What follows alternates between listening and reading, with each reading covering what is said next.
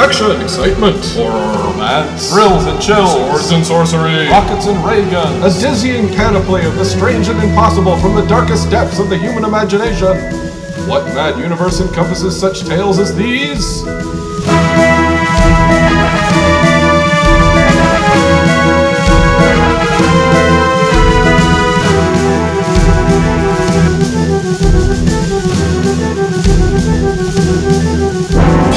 Join us as we bear witness to the sweeping sprawl of all the history that never was and all the futures that could yet be. It's adventure as you like it on What What Mad Universe.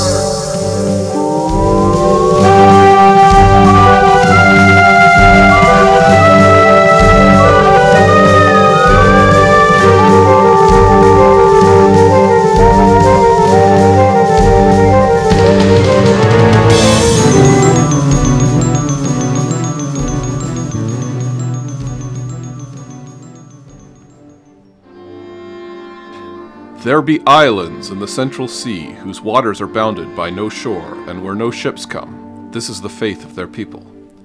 Before there stood gods upon Olympus, or ever Allah was Allah, had wrought and rested Mana-Yood-Sushai.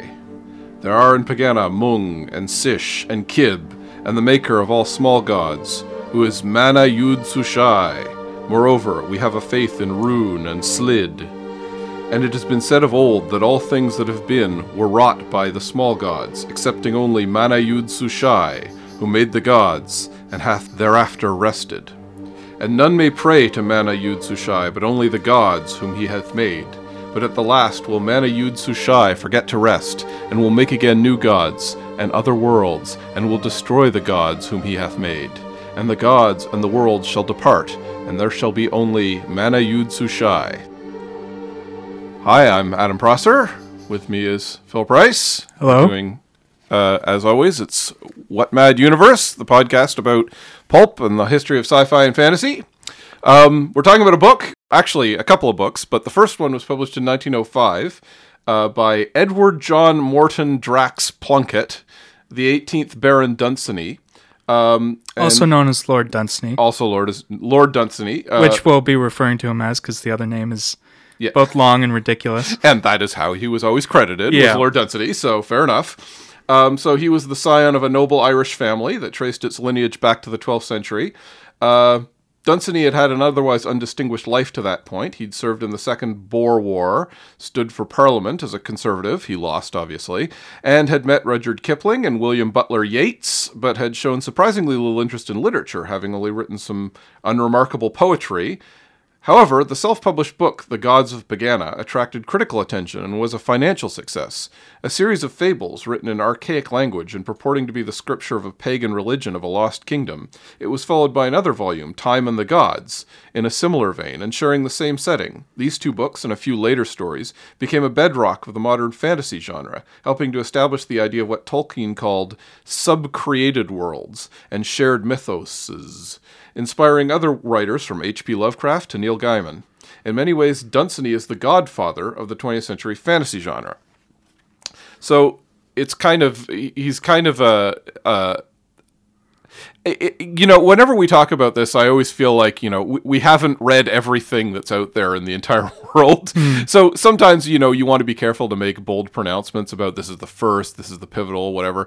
But he really seems like he was one of the pivotal figures of modern fantasy. Yeah, he's he's basically your favorite fantasy author's favorite fantasy author. Right, exactly. That's a very good way to put it. Yes, uh, he he was, um, you know, pr- not the first to sort of create a fantasy world and really bring it to life, but he really took it to the next level. Uh, Yeah. I, I can't even think of an example before that where they really said, "Yeah, we're going to create a, a world and and uh, the details of." In this case, the religion is kind of the focus. Yeah, well, I mean William Morris to a degree, but those aren't that interesting. Yeah. I mean, usually uh, I would say, it's not, again, he's not necessarily the first to do this. I mean, uh, but but usually when somebody's creating another quote world, it would be something like it would be an arabesque fantasy like the Arabian Nights and they'd create a or they'd they'd do something something like the much later Princess Bride did where they created the fictional f- kingdoms of Florin and Gilder but it's still supposed to be our world right? It's not supposed to be uh you know set in another time in another place. And this is actually sort of supposed to be our world. He's a little vague about exactly what it is. Yeah, he mentions the North Star and things like that, but it feels like the um, these are the the creation stories and the and the important myths of a culture that never existed, right exactly and it feels very authentic in the sense that it feels like these are myths that a culture would come up with, mm-hmm. like not, but also not any that uh, that it also doesn't resemble any that actually exist. right So it's really interesting that way. Yeah. and it does have. Uh, I mean, you said arabesque. It does have a lot of uh, Arabian and African influences in Right. the um, in the style, while at the same time being um, its own thing. right And uh, Dunsany was obviously interested in the uh, Orientalism of the time and all that, Mm-hmm. which he later moved away from. Um, but uh, yeah, there, there's a there's a lot of um, these settings are sort of exotic and Right. Yeah. In the late 19th, early 20th century, uh, if you really wanted to create an exotic, fantastic world, it was sort of descended from the Arabian Nights. That was kind of the, and occasionally Chinese or Eastern Asian Yeah. uh, culture. But that was sort of the go to for here's another kingdom. And people didn't, you know, maybe. Even though it was the 20th century by then, people didn't fully know every kingdom and every continent in the world necessarily, so they could sort of imagine there was a, a fictional kingdom. Although, to be fair, people make uh, into the 20th century, people were still making up fictional European kingdoms too. So Yeah. it's not complete. You know, you're, you're just supposed to suspend disbelief, yeah, basically. this never felt like cultural appropriation in the sense that uh, that a lot that some of these that it could have been, I suppose. Right. It really it does feel like there's elements taken from ideas, like Mm-hmm. European ideas about what uh, Arabia's like, and at the same time being its own its own world. Right. Yeah, I mean, uh, by that time there had been a few writers like uh, H. Rider Haggard and Francis Burton who had literally lived in the Middle East or Africa or all these places, and they knew, and you know, Rudyard Kipling who lived in India and all that stuff. And I mean, they were still coming from the sort of imperialist Western attitude of everything, but they knew quite a fair amount about the culture that they that that was there, so they could write at least somewhat convincingly about it. Um, in Pegana, he and he, it's interesting because Pegana kind of shifts a little about what it's supposed to be. As you say, there's definitely parts he talks about the the the, the city where the caravans end and the camels. Yeah, and so forth. there's a lot of camels. There's a lot of right, um, scimitars and right, uh, sort of just it evokes a certain period without actually Mm-hmm. um, uh, recreating it in any way. right. But then there's other parts where it actually seems. Uh, I would almost say South Asian. Like he ta- he he almost describes it as being Pegana as being islands, if I'm not mistaken. Right? Well, uh, Pegana itself is like heaven. I, I that's how I took it. Yeah. and the the people live on Earth, and that's sort of outside of. right. But Yeah. Pegana is also yeah, it is accessible by ship. So yeah, I don't know. Yeah, he seems to shift a little bit. And even between the two books, I almost feel like he changed his idea. And he says something about these are the lands of my dreams Yeah. or something. So And it's that's even, common in, in later Dunsany as well. So Right, we'll, yeah. we'll get to that later. But Yeah, yeah, yeah. No, it's so. I mean, he he's he blurs whether it's supposed to be. Oh yeah, there's this kingdom off that you know very few people visit, and it's like this, blah blah blah, which is a, a standard jumping off point for fantasy. But then he actually goes to the extent of saying this is almost a hazy other realm, which is yeah, as you say, that's something he goes into with some of his other books as Oh, well. uh, something I noticed uh, on the reread for this podcast because I, I read this years ago, Mm-hmm. um, but um, it mentions Africa early on because there was a famine that or a pestilence that came out of Africa. That's the only sort of real world geographical reference in this Oh. in this uh, particular. Dunsany later uh, mixed real world locations in his fantasy world all the time, Right. But uh, this is the the only one in this in these collections. Yeah, well, as I, as you say, yeah. Later on, is it was that in the first book or the second book that he First mentions? book, I believe. Oh, okay. He mentions uh, the a pestilence out of Africa. Oh, okay. All right. So yeah, no, it's it's it, you know you get the as I say you get the impression it's supposed to be a world reachable from our world, and Yeah. then it, but then it's almost a dream. Uh, you know, there's a number of different techniques fantasy writers have used, especially around that period, to say this is why it's not quite our world, and there's And Dunsany doesn't really do that. He just sort of he lets you fill in the blanks, I guess. Right. And he he especially does that later, where he, like uh, you can take a train from London to the edge of the world, like uh, sort of mixing even modern, uh, you know, Western uh, countries with uh, with weird fantasy things that couldn't exist in the modern world. is that in Beyond the Fields We Know, or is that somewhere? Uh, that's in um that was in. Yeah, I believe so. yeah, That was, but it was from the collection, The Book of Wonder, I believe. right. Yeah, the Book of Wonder. That's not technically a Pegana. No, it's not Pagan at all. yeah. yeah. No. So yeah, no, he d- he definitely liked that sort of whimsical, you know, just pretend this isn't real. And I mean, it's uh, you know, a- as we've seen in the 19th century, and and the stories tended to be kids' stories, but he's writing for adults. Pegana's Yeah, not- yeah. it's- that- these aren't really kid appropriate. Right. Yeah. I mean, they're they're actually. I mean, they're pretty dark in some ways. Yeah. Um, and yet they have the sort of whimsical and just yeah, just go with it and use your imagination Mm-hmm. feeling, which you're more likely to get in a kid's story. Where with an adult story, as I say, there there's going to be some rationalization to let us suspend disbelief. Yeah. This is just like. I mean, it, it always derived from sort of ancient fantasy writings where it was kind of like, oh, yeah, well, there's, you know, we know the kingdom next door and the kingdom two kingdoms over. And then beyond that, who knows? And you can start writing about it. You can do the, uh, what's his name? Um, uh, the guy who wrote the Herodotus, where he just starts making up stuff Yeah. once he gets beyond Like, the uh, party knows. Africa is an island with uh, dog-headed people. Right, yeah. The farther you get from ancient Greece, the Yeah. crazier the stories get Yeah. for everything is. And that that became Or the uh, the guys who have no head but their face is on their chest. right, right. I forget what they were called, but yeah. Yeah, and the source of the Nile is a giant overflowing cup somewhere yeah. deep in Africa. People actually literally believed these things Yeah. because it was written by people who. yeah. yeah. I, I do kind of wonder because Herodotus has always been criticized for being uh, like literally for I mean of course in the modern era but there was a sense of I think even at the time people might have I, they believed him because he spoke authoritatively but Yeah. that's all he was just making stuff or maybe he was repeating stories he'd heard Yeah, uh, the dog-headed people. I know people literally believed in that till quite late, till the medieval period. so- Right. Yeah, uh, like Herodotus, along with Aristotle and a few others, was one of the great sort of bedrocks of when the Renaissance took off in the medieval. Like that was one of the learned, knowledgeable people you would turn to to learn about the world. Um, so yeah, and Herodotus was definitely one of them. So it's it's it gets vague on whether uh, you know how much of it was. I, I think Herodotus was writing seriously. I don't know. I haven't made a study of Herodotus. I shouldn't speak with any kind of authority here. But I'm. I, I mean, that's where the fantasy starts to come in. It's the gaps of knowledge of what Yeah. people know, uh, and even as late as the 20th century, you can sort of stretch that into the the average person might believe there was some African kingdom, and I can just make up story, even though the writer is not presenting it as you know official and this is what's actually the case there's it's it's clearly a fantasy but your mind can fall into that slot of oh yeah a magical kingdom somewhere and then of course the other thing as we've discussed in other shows was you know the historical the sort of prehistorical kingdoms or Yeah, it could be like a like this is before history, and history has just forgot about all this. Exactly. Yeah. Right. Um, I mean, he does start. Literally, the opening of the first book is what I read at the beginning. There be islands in the central sea, whose waters are bounded by no shore, and where no ships come. This is the faith of their people.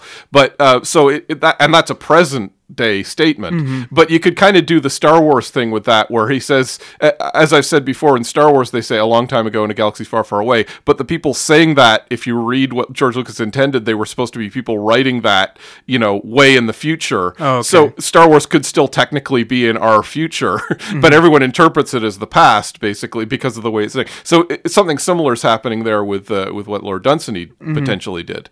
Um, so yeah, you could say it was an ancient uh, land as well, but it's it's deliberately more than any other writer of that period, or even many other periods that I can think of, just very blurry on whether. Yeah, and I think that's real. part of its charm, part of what makes it interesting, because uh, yeah, it, it's just very. Uh, evocative. Right. And I think that's that's a word that describes most of Dunsany's work, evocative, because he Right. he often, especially later on, um, uh, really doesn't care about plots. Right. Yes, that's something about Dunsany I've noticed. He he writes, especially yeah, his, as you say, the later stuff. He'll tend to describe. He'll almost leave the plot off stage completely. Yeah. and just describe this con- The, situation. the setting, the mood, i- it's all about sort of the feeling that it gives you. Right, exactly. And there'll be ideas and things, but it's everything's kind of a snapshot. And Yeah. his, and his stories tend to be fairly short.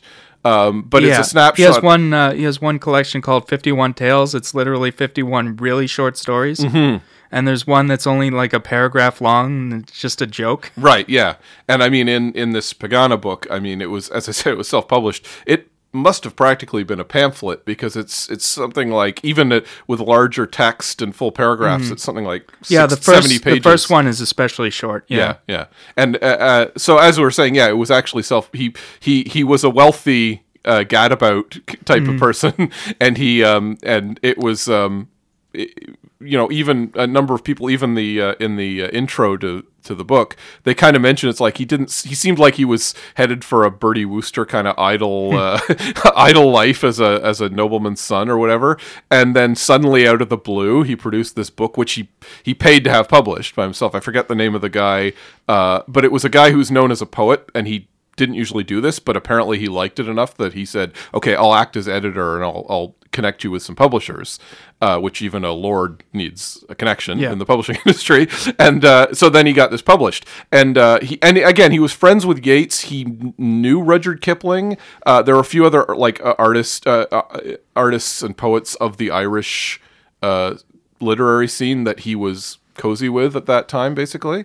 Uh, so he definitely had an in, basically. But the, but it's been commented that he had you know a couple of bad poems basically under his belt, and then suddenly out of nowhere he produced this story, which is kind of kind of crazy. Yeah, and he, he went on. Uh, he became extremely popular in his time. Right. Which is weird because he's so forgotten now. Like, uh, I mean, I don't know if that's necessarily true. Um, he's forgotten. in pop culture. Right. He, But at the time, he was he was part of pop culture. He was like um, he did speaking tours. And, Yeah. uh, Yeah, yeah, yeah. lecture tours. Uh, Lovecraft, by the way, was a big fan of this Yes, guy yeah. and was known to have uh, visited one of his lectures at one point. Yeah, though he didn't though he didn't speak to him. oh, okay. Well, it sounds like Lovecraft had trouble Yeah, approaching anyone anyway. Um, uh, Aleister Crowley, the uh, the occultist, was also a fan of uh, Dunsany. Oh, uh, he apparently wrote him uh, after uh, Dunsany's story, "The Hashish Man," which is about a guy who smokes hashish and travels travels mentally to uh, uh, another land. Sort Uh-huh. of,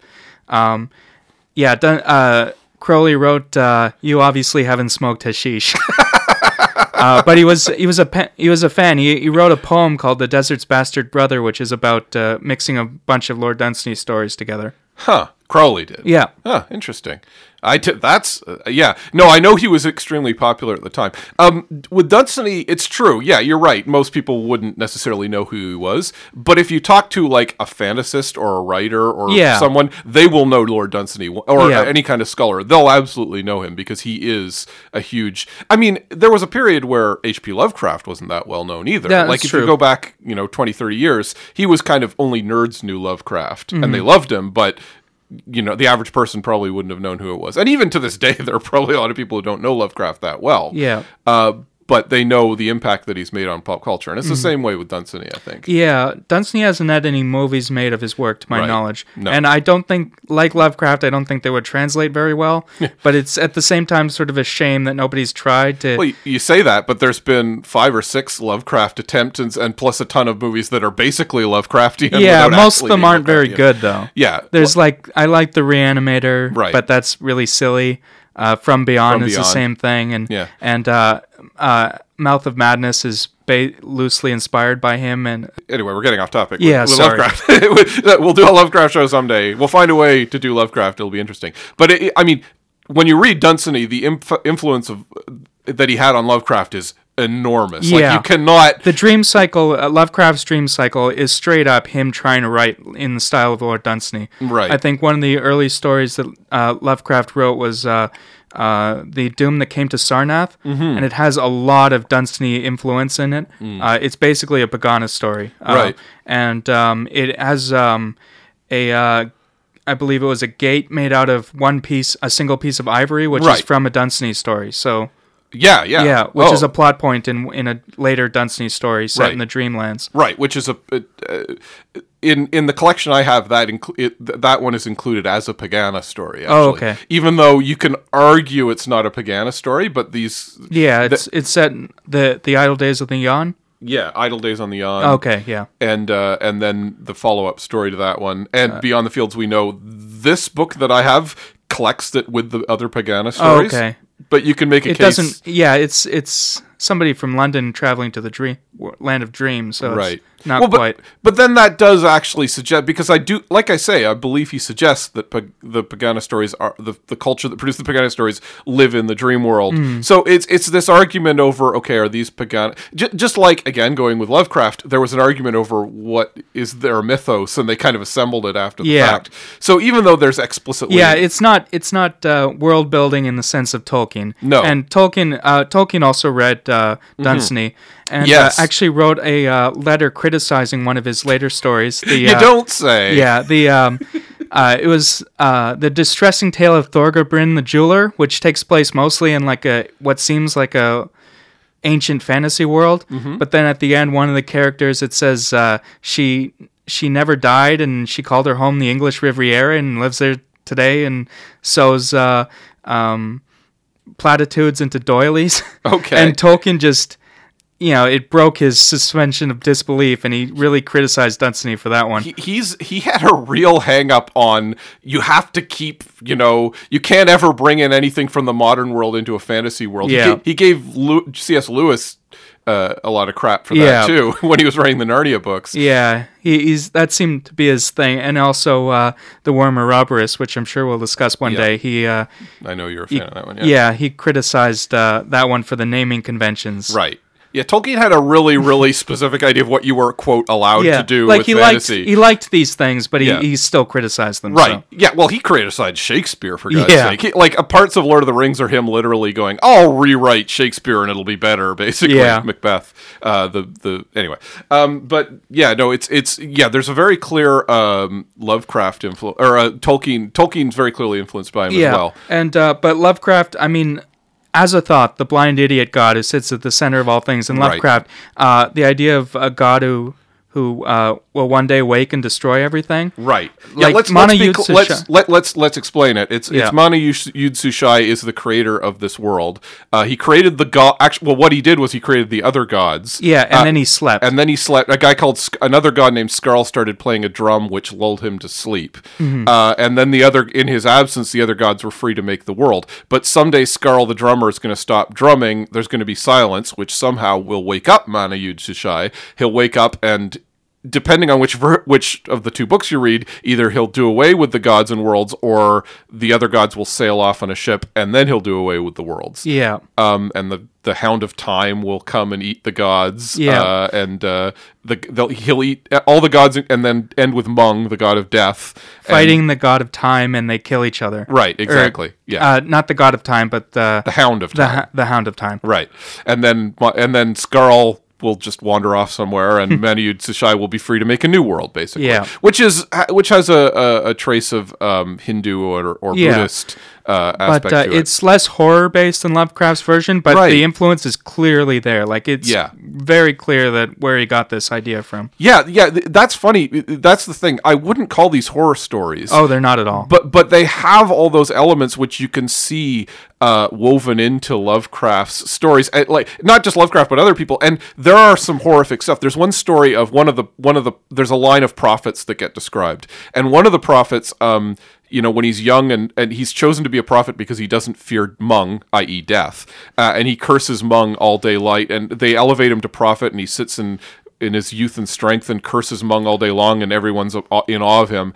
And then as he starts to get older, he starts to say, you know, he starts to feel his back is sore and he's he's starting to go oh it'll be great when i'm dead basically so he starts to praise mung and mung keeps going shall a man curse a god shall a man curse a god so he starts praising mung more and more and more and then they talk about how he's still there and he's basically a pile of bones and he's still praising mung trying to get mung to take him away Yeah. death basically and again that's not framed as a horror story but it's pretty horrific Yeah. you know There's also uh, there's another one where uh, a prophet uh, sees the gods beyond the gods of Pegana. Mm-hmm. Uh, or no, sorry, this is later when they're sort of moving away from the central pantheon. So this is for four specific gods. Right. And he sees uh, uh, two greater gods beyond them who are mocking them. Mm-hmm. So he goes and spends his his time worshiping those other gods who are mocking. Then he sees another god, and he basically this goes on until he's an old man and all his followers have left him, and he finds uh, the god behind the gods behind that god,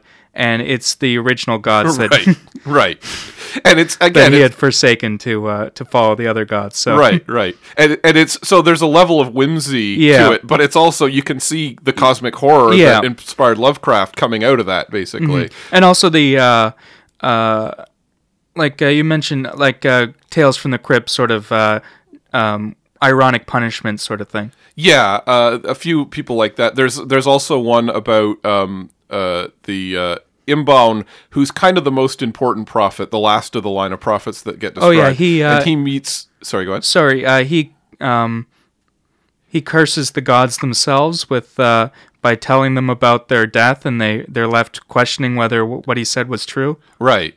Yeah. And so, yeah, and then and then but then there's also he meets the uh he meets the one god uh, Zo- uh Zobo- Zobokar Zodrak his name is and um he's a uh you know he he appears to Imbaun and he says I was he was a shepherd back in ancient ancient times. And the gods basically uh took him up to basically play with him and said what would you like? And he said well I'd like man to be wealth. So they created gold and wealth and all kinds of misery came out of that. And I'd like love and they created love but everyone got you know jealous and jealousy and horrible. And uh, I'd want man to create Uh, wisdom. wisdom. And wisdom made man miserable and stuff like that. So he basically was begging Imbaun for forgiveness for giving all these things to mankind. Yeah, and and, and it- saying I, I was a shepherd, I did not, I couldn't not know. Yeah, exactly so it was you know again there's the, the that uh, as you say tales from the crypt kind Yeah. of uh, irony going on in that one um you know for much of the early 20th century uh, ironic twists were a big thing in, Mm-hmm. in short fiction, and, and you can see that's one of the oh oh Henry was the origin of that I think, but but you can see it in Dunsany as well. There's there's uh, more than a trace of that yeah, but as you say, he's most he's very he's very atmospheric. Uh, Imbaun's also interesting because so yeah, he he portrays this world of very like it's a pretty bleak world in terms it's it's all about the religion of this world and Mm-hmm. about how the gods treat men and the gods are just bastards like they're, yeah. They're they're more Greek god than you know modern sort of yeah theological, right uh, you know, uh, pleasant gods. yeah they're they're not even even honestly I know yeah Greek gods are pretty but Greek gods at least are just really like selfish and Mm-hmm. don't care what they do these gods like go out of their way to like cr- do nasty things to humans because they think it's funny Some of them do. some of them yeah no they're, they, as with most pantheons there's some gods who are maybe Yeah, nicer than other and ones even but even the gods are being played with by uh, uh, it has um, Fate and Chance are playing Right. Mm-hmm. a game with the gods, like uh, using the gods as pieces. right yes So that and the There's no, the story yeah. about how it got started with Fate and Chance playing dice, and one of them, meaning the difference between was it all destined or was Yeah. it random chance, basically. And one of them won and got to call the shots, but we don't find out which. We're not going to find out which one it was until the, the end of the world, Yeah. basically. Uh, which uh, there's much discussion of end of the world Yeah. in this. Uh, they have a they have a they have an apocalypse. Kind, and again, it, you say that and it sounds really dramatic, but it's almost just kind of like, and then Manu yeah, shall it's, wake up. It's it's sort of a a passing on rather than a, a going out with a bang sort of thing. Right. It's, It's it's just time moving on. right. Uh, oh, uh, yeah. Speaking of that, uh, there's one story about a a king who uh, wants to conquer time, uh, because time is the enemy of all things, and you know takes away people, ages people, and so forth. So he uh, travels into the kingdom of time and comes back aged. Right. Which And- which that's that's a bit like the uh, the Greek story of oh I've forgotten his name, but there was the king who uh, asked the gods for eternal eternal life, but he didn't ask for Oh, eternal yeah, youth, yeah. and so he just got older and older and older, and then he became a grasshopper supposedly. Uh, so that's the origin of the grasshopper. But the, yeah, it's Oh that yeah, kind of thing. uh, this also has some sort of uh, that style of uh, creation myths. Like uh, there's a story of uh, Slid who came down from the heavens. He's the god of the ocean, Mm-hmm. and he came down from the heavens and uh, brought the oceans with him to cover the earth. And there was a war between the earth and the oceans, and uh, a mountain called Tintaggon, that was the greatest mountain, uh, held at bay the uh, literally the uh, the oceans from uh, completely consuming the earth, and that that really feels like uh, you know this. They had a mountain called Tintaggon that's next to the sea, and they created a story around how it stopped the ocean. Like it really feels like a real myth somebody would have come up with. Yeah, yeah, he, he he's definitely read. Dunsany had clearly read a lot of mythol, mythology and, and fables and and folk tales, uh, in a sense, without making it.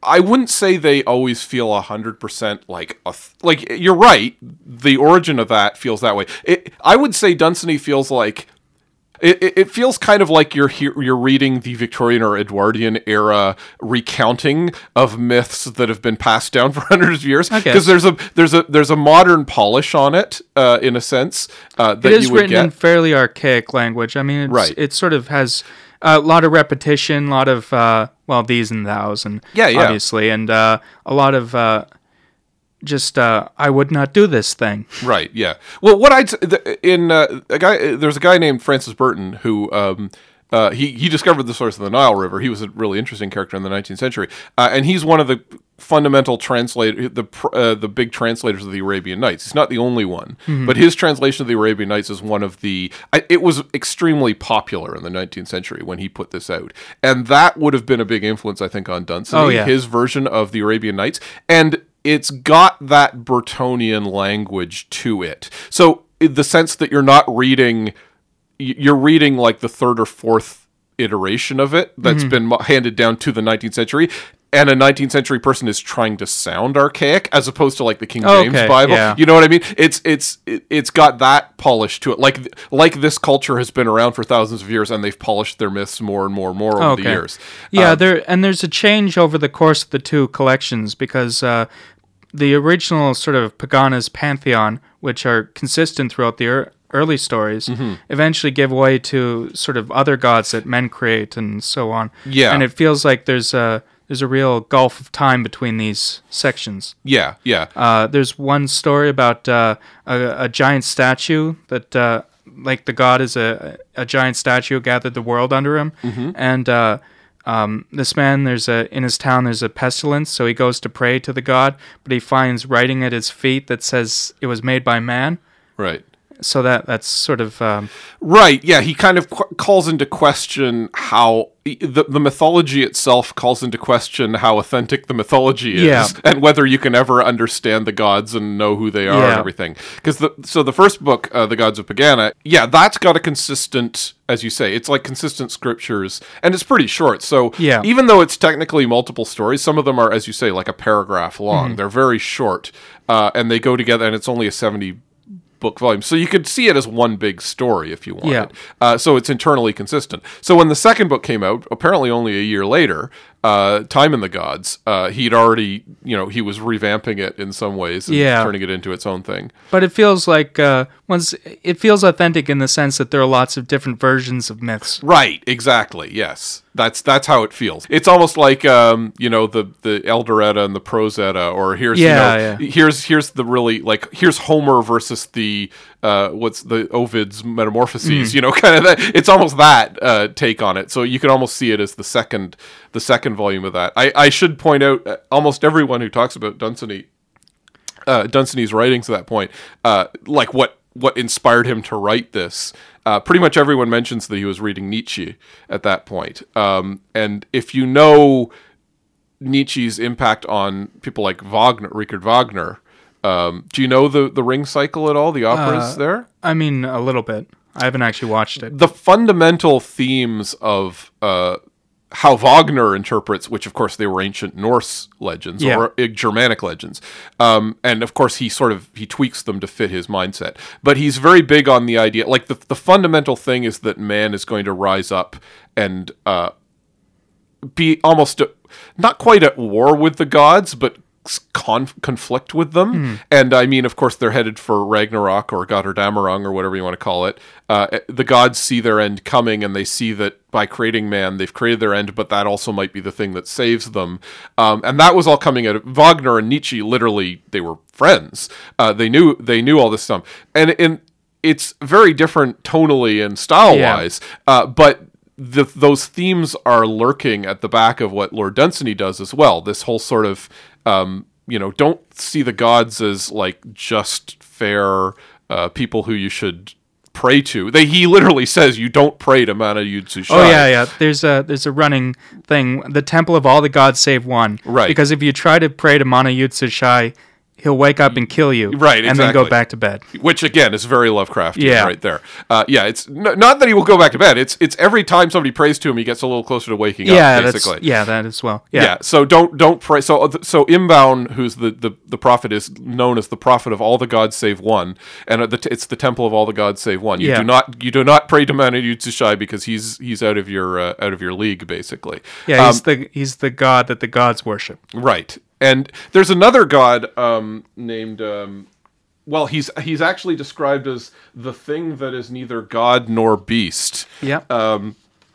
Tro- Trigun. Trogool. oh, Trigul. Neither yeah, right. God nor beast. No one prays to Trigul. You do not pray to Trigul. Well, it's, uh, sorry, it's not that you don't pray to him; it's that he doesn't answer prayers. He's, Yeah. and he represents. Uh, he has. He sits at literally the edge of the cosmos uh, with a giant book, and he fills it up with writing, uh, and it starts white. When he turns the page, that's a new day. It's white because the light has shone. He fills it up with writing about everything that's happening in that day, and by the end of the, the day, the page is black. So the sun is set and it's gone dark, and he turns to the next page. He never ever flips backwards, and literally, uh, the the I think it's Imbaun. Somebody goes to see Trogool and uh, like in a dream, and he says, "Can you? Oh, can you go back?" And I remember something really interesting happened. It was like I do do not turn back the pages of the book. They never happen. And you can pray to me all you want. I'm not going to change it. This is what happens. The pages turn. You can never turn it. And of course, that's the relentlessness of time and the fact that you can never go back and, you know, take anything back or go back to, you know,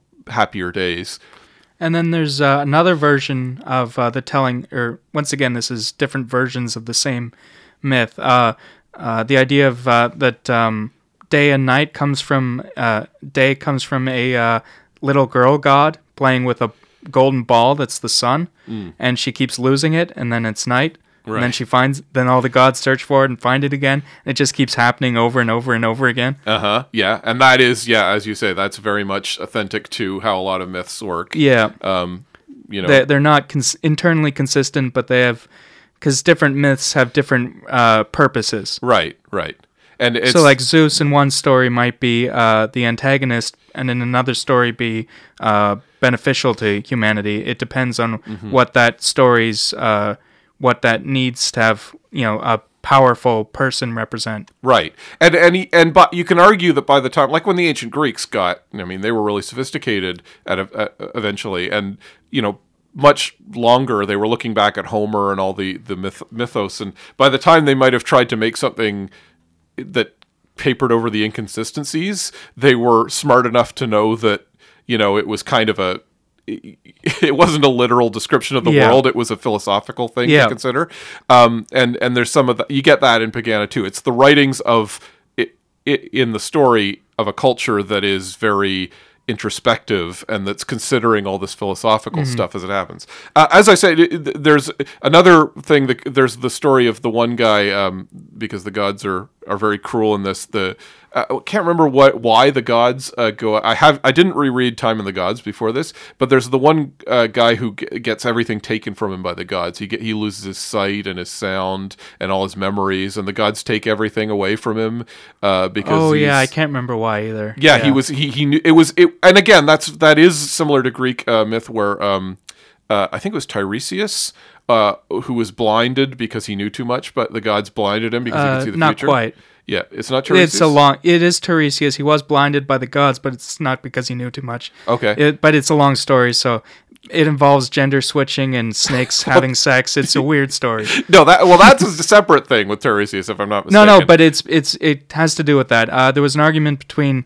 uh, he Right. between Hera and Zeus about uh, which sex enjoys sex more. Right, yes, And uh, yeah, yeah. Tiresias, who had been both uh, male and female, said women enjoy it more. yeah, And uh, so Zeus won, and Hera was mad, so she blinded him. Right, And right. Zeus gave him the gift of foresight as compensation. right. Okay, no, so, so it wasn't Tiresias. It was a, the king who was hounded by harpies. Uh, he was blinded, and his and and the, they came and ate, and they always ate all his food and ruined all his food. Uh, Uh, I'm not familiar with that one, but that Jason and sounds the like Ar- Jason okay. and the Argonauts. It's they meet him and they kill the harpies for him, and he's very Okay. grateful. But that's the thing; he was gifted with prophecy, and the reason, uh, and Cassandra as well in the Trojan Yeah. War. Tend as a general rule, you'd get people who knew too much and were too wise, and the gods would find some way of, you know, messing them over about that. Yeah, one of the stories of uh, of uh, I keep forgetting his name, uh. Uh, involves him telling a king that he'll die someday, and then Yeah. Imbaun gets taken away to be killed. So That's there's, right. There's multiple versions of his death too. So Yeah, yeah, and yeah, that was that's the last Imbaun story, if I'm Yeah, not I mistaken. yeah, so. he, and it's very casual, like mentioned that he's just dragged off to be killed. He's been a major character in the story, and then it's it basically he he comes forward and the king asks, "Will I die, Imbaun?" And Imbaun says, "Your Majesty, yes, you will die. All things will die." And he goes, "Well, I know you're gonna die." and he drags him, and he and they said, and the the guards took him away, and then the last sentences, and then there arose prophets who spoke not of death to the king. Yeah. and that's literally, I think, the last we hear of Imbaun in Yeah. that entire book, um, which is very fun. The other interesting thing about Imbaun, he's the one note. Uh, Dunsany apparently was not very religious. Um, he's the, and this is of course a very pagan mythos. He's the one note that maybe in, injects a note of Christianity into it.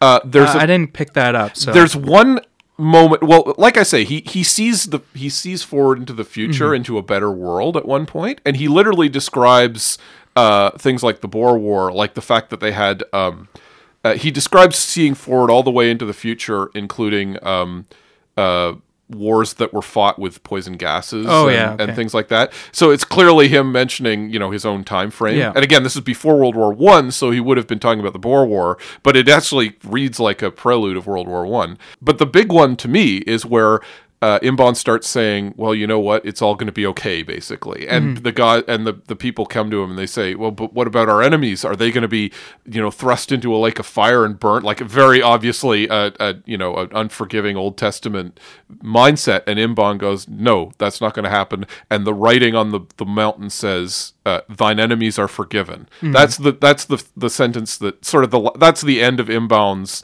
statement, and that's kind of the big note of hope in this, other after all the gods being jerks about everything. okay, yeah. that's the I, I didn't really note. pick up on that as a Christianity thing, but I, it reads that way. It's yeah. Christian in the sense that it's forgiveness and it's Yeah. hope. no, no, I'm opposed I'm just saying I didn't initially pick up on that. So mm-hmm. yeah, that that is does Yeah. come across that way now It- that I think about it. it is the one note of you know maybe we're not all boned basically in the in this mythology you're like oh okay so that's why you know the all the pagans of ancient days didn't just all commit suicide Yeah, because um, their religion is so horrible the the last section in Time of the Gods is is a lengthy uh, bit where a king wants to find out about the afterlife, and all his prophets give him different versions. right And that feels like a summation of the whole Yeah. thing in some ways. yes Um, It's kind of like in if you're familiar with the uh, Mahabharata, um, the which is the Indian the the national epic poem of India. It's kind of one of their fundamental. Uh, it's their version of you know the Iliad and the Odyssey, if you like. And uh, there's a part of it which is considered to have been written later and inserted into it, uh, which is called the uh, Bhagavad Gita. oh yeah, okay. And and it's basically the conversation that uh, Arjuna the king has with his uh, charioteer, um, who is, uh, if I'm not mistaken, Krishna in disguise. Uh, and they have a whole conversation about you know life and what's the because he's literally about to declare a huge civil war that's going to tear his family apart and they're all going to murder each other. And he's basically saying is this right? Should we be doing this? And they have a gigantic you know conversation about uh, philosophy, life, the universe, and everything, which I believe is meant to specifically have taken like a like time slowed down, and it took a thousand years for them to have this giant conversation. Um, and it's so that's another thing that in some ways is echoed in that story at the end of Time and the Gods. It's that kind of like, okay, this is the real philosophical meat of everything we've been leading up to so far. So you can you, you get that same sense that you know somebody took the the basic mythology and wrote a giant philosophical exploration and added it to the story, Yeah. basically.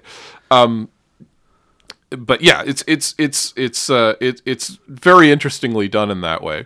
Um, yeah, yeah, um, from my understanding, Dunsany did eventually travel throughout uh, uh, the Middle East and Africa and whatnot, and apparently uh, that turned him off from his this style. So he moved away to other topics later on. Oh, interesting. Um, so he just sort of, I guess the the mystery had left, or the the sense of the sense of uh, exoticness had left then after he ex- actually experienced it. Well, that's interesting. I beyond the uh, the story, the idle days on the Yann, and um, Oh, that that's still from er, fairly early. is it? Yeah. yeah. Okay. Yeah. I would- Um, yeah, his later stories I haven't really gotten into because uh, his absolute like last series is the Yorkin series, which is about a guy telling tall tales. So it's sort of Right. It's more silly than anything. yeah, I've heard about Um, that. Yeah, it's kind of. A, I've read one of them where he, he goes to Mars on an airplane and Mm. and on the way back comes across a comet where there's tiny little elephants on it.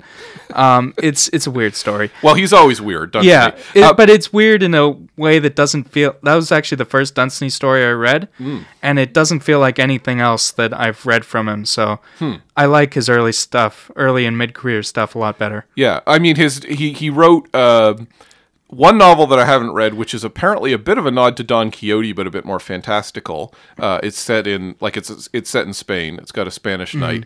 Uh, then he wrote The King of Elfland's Daughter, which is his best known novel, I believe. Which I haven't read. I have. Uh, it's very good. It's that is a very huge influence on Neil Gaiman. When you read it, you're like, yeah, Neil Gaiman Oh, definitely uh, knew yeah, this. Neil Gaiman. There's a story in uh, one of the one of the mid career uh, Lord Dunsany collections uh, where uh, about um, gods in the modern day. It was Odin and Thor traveling to Stonehenge, and it's very, it's.